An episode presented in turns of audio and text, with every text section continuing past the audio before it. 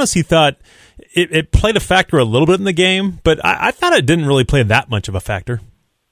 No, I didn't. I mean, both teams fumbled the ball both a couple times. You know, JMU, one of their fumbles went out of bounds, luckily for them. But yeah, both teams had turnovers due to it. But I think overall, it wasn't like a. I mean, we weren't outside, but from from upstairs, it didn't look like it ever got to you know being 50 mile an hour winds and a driving mm-hmm. rain. So I think you know otherwise the teams ran the ball for most of the day, so I don't think it really affects it too much, other than you know a fumble here and there. Dukes are four zero. Oh. A lot of the uh, conversation during the uh, the conference call with uh, with Coach Cignetti was about, hey, don't you wish you could play for more down down the stretch? And even at the end, he kind of got a little shot in that, you know, that rule is antiquated and uh, it does hurt the student athletes. So he got a little jab in there a little bit, but. Um, is there is there some talk that they is there somehow they could put in a waiver and make a bowl? Again there's a lot a lot of season left. They would have to do a lot still this season to to be able to do that. But is there any way that they could? I mean i have to I haven't looked at the ncaa's like rules at it but you know they're already planning to petition a waiver in december for you know next year's season to be able to bowl eligible on that. So i mean i in theory i guess you could you know submit a waiver and try to expedite it to as soon as possible type deal um, but I think you know there's a long way, Coach Cignetti talked about there's a long way between now and then, and and obviously if they're ten and one, nine and two at that point, one of the top group of five teams, I think the thought comes in everyone's heads because not only could you be eligible for the conference title game, which you know if you're nine and two, you're probably the, the East champ, but also you're eligible for you could possibly end up in a New Year's Six bowl, and and you know how those can help out athletic programs and as well as the conference. So I think overall, if if they get to that point to where you know a near Six Bowl is looking at them and, and they'd want them to come, I think there might be an opportunity for, for Jeff Bourne and Keith Gill to kind of get on the phone with the NCAA and try to push for it. But I think oh, there's still, you know, seven games left, a Power Five opponent on the schedule, so right. long way between now and then. Well, and even if, like you said, if they were nine and two or ten and one, even if they submitted the wa- waiver, I, I, still feel like it's not going to get accepted. I, I, just don't know that it would pass. I don't. I just I know some other teams have done it in the past to try and speed things up, and it just it hasn't worked. So I don't know that it would even work. Yeah, I mean they're already trying to submit a waiver right to speed up right. the process a little bit. To Which I think one. that so, one might work. I think that one might. Well, it sounds. I mean, every time that Jeff Bourne talks about, it, he sounds pretty encouraged. So I think that one's probably on path to going through. But in my thinking is, if you go to the NCAA and said, you know what, instead of submitting the one to to sit one year, we want to not sit at all. There's you run the risk of the NCAA denying both of them. Yeah, agreed. You're yep. kind of stuck. Yeah, no question about that. So you kind of it's kind of one of those things when you pick your battles on what you're going to do. So again, that's all down the road. Uh, JMU fans can talk about it, but uh, they've got to go win some football games to be able to be in that situation to go do that. We're talking with Noah Fleischman with the Daily News Record. He is a JMU football beat writer for the paper. Read more of their stuff. Uh, get online as always at dnronline.com. What'd you make of the game? I know it wasn't the prettiest game, um, but but JMU, even the last two games, like – there's been situa- in the third quarter they had four possessions where it was turnover, turnover, three and out, three and out, and they're still winning games 40 to 13, rallying from 25 point deficits. They're not playing their best football, but they're still getting 460 yards of offense, and they're still doing a lot of really good things. But this team can be so much better too. It could be. I mean, we, we I think I talked to you at halftime of the the game this weekend, and they were up 19 nothing, and honestly, could have been 35 nothing just the amount of different errors and things happening on the field. So, yeah, they're not obviously playing pretty football. They're not playing a game they had against Middle Tennessee, which was a pretty flawless game. There was a couple errors, but their best game probably of the year. Um, just execution wise, the last couple of weeks has been a rocky road. Obviously, you're in conference play; it's a tough conference to play in, and nobody's denying that. They've they've pulled out on the winning side of both of them. But yeah, if they're playing their best football, I think this is a team that that could win by a wider margin to forty to thirteen. You know, are you concerned with uh, getting injured the last couple of weeks? And he, he looked fine, and but then he got hurt on the throw to Chris Thornton early in the second half. He came back and, and still he didn't look, didn't look bad, but with, with how he plays, is that a concern moving forward? And I guess it always is with running quarterbacks.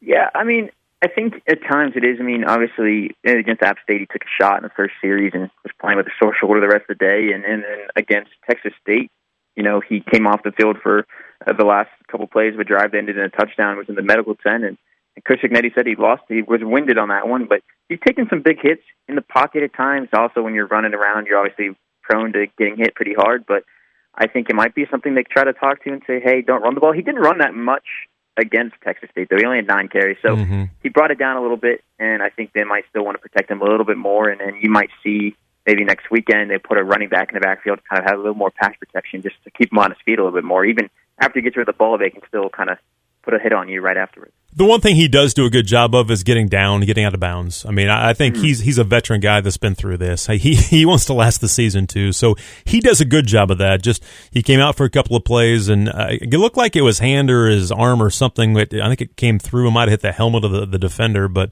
again, he came back in and was fine. He he still completed passes and, and looked okay. But one thing we've learned, he is certainly a tough kid. As we talked to Noah Fleischman from the Daily News Record, he's the JMU sports JMU football beat writer for that newspaper and you know, how about we talked preseason? Obviously, that, one of the, the deepest rooms was that running back room. It, it's been fun to kind of see a new guy step up. It was Kaelon last week. Percy's done it earlier this year. He led him in rushing after the first two weeks or the first week, I guess. Um, and now all of a sudden, Latrele Palmer gets his chance. Didn't start the game, but because Kaelon was nicked up a little bit, goes for 27 carries. He he carries the load for the most part, three touchdowns for him.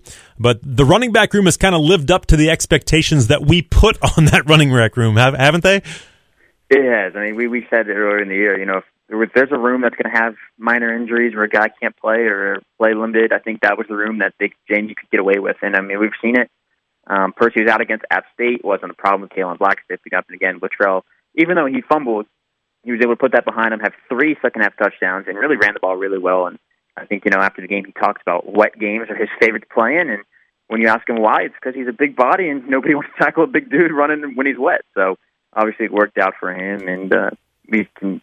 I think you know it sounds like Percy will be okay and, and back for Arkansas State, but for the meantime, it wasn't a big deal that they were without Percy and then Kaelon Black in the second half for most of the second half. One thing I really liked was how they, they got the running backs involved in the pass game. And in a, in a game like that, you might see a little bit more just because of the conditions, little maybe some easier throws and things like that. But um, obviously, Solomon had a big catch early in the game to kind of jumpstart them. But Latrele had a couple of catches. Um, KB had a, had a catch or two, and, and uh, he has been the last couple of weeks. Had a touchdown the week before. I, I really like getting the backs involved. I think that opens things up for this offense too.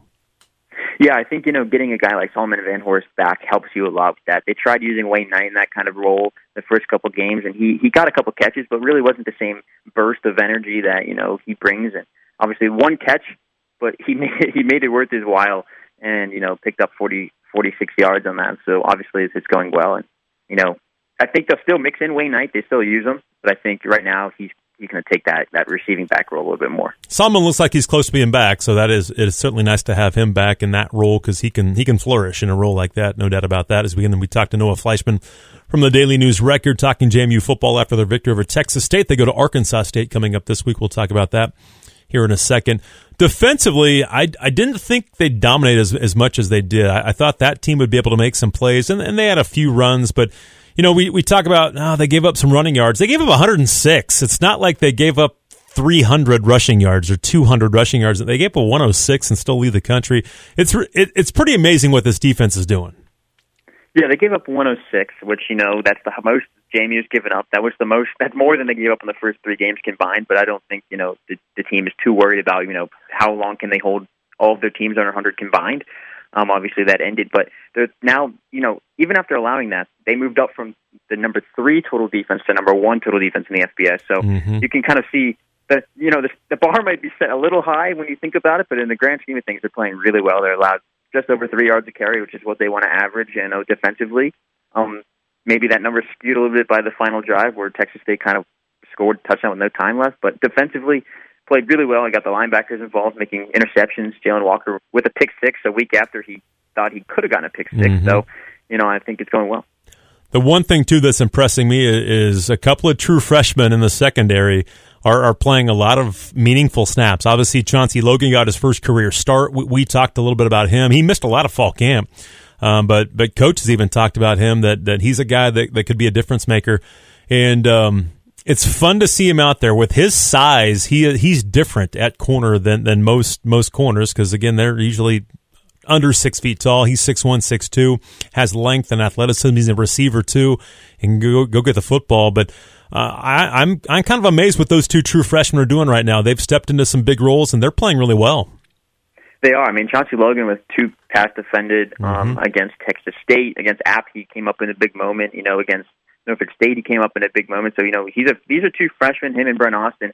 They kind of have to learn on the fly. Of all right, you're, you guys are going to play a lot of minutes and and you know make it work defensively. But Chauncey Logan, you know, if he wasn't hurt during fall camp, I, I could see a, a path of him starting game one and, yeah. and staying in that spot. I think now, if you think about it, he missed almost the entire fall camp. Came back toward the last one or two weeks. So his fall camp is over now after practicing the last three weeks. So he's ready to go, and he obviously starting him in, in place of Xavier Coakley kind of showed that.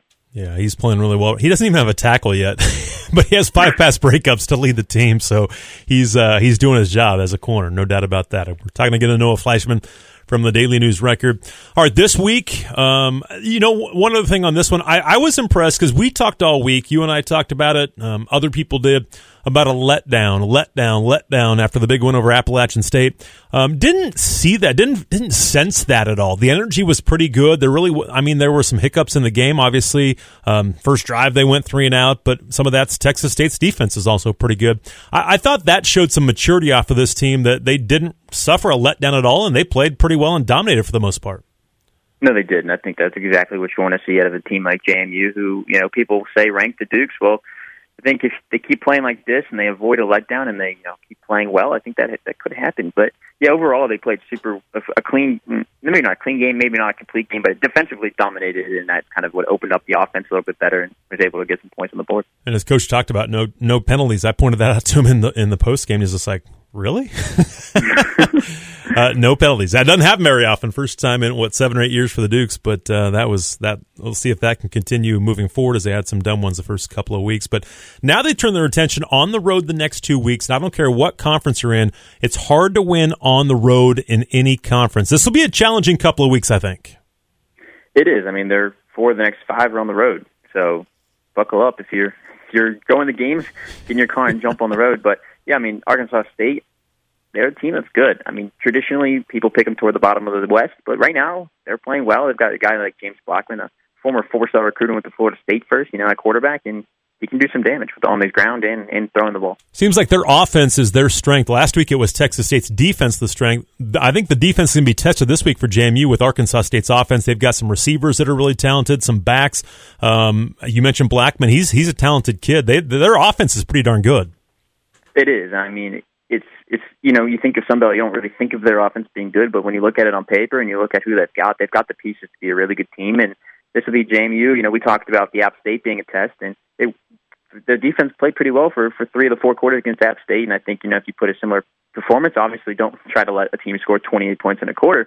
But if you put up a similar performance, I think you know you'll end up on the right side of, of things against against a team like Arkansas State. But it'll probably be the smallest crowd that JMU's played in front of this year, and so that'll be kind of interesting to see how they can bring their energy and kind of bring it on the road like they did against App. Kind of another test of, of how mature is this team? How can they handle things like that? So again, yeah, we'll see how that plays out. But that'll be a seven o'clock kick coming up on Saturday in Jonesboro, Arkansas. Our first trip to uh, to Jonesboro as the Dukes take on the Red Wolves of Arkansas State. Noah, thank you so much for your time, my friend. I appreciate you. We'll talk to you later this week.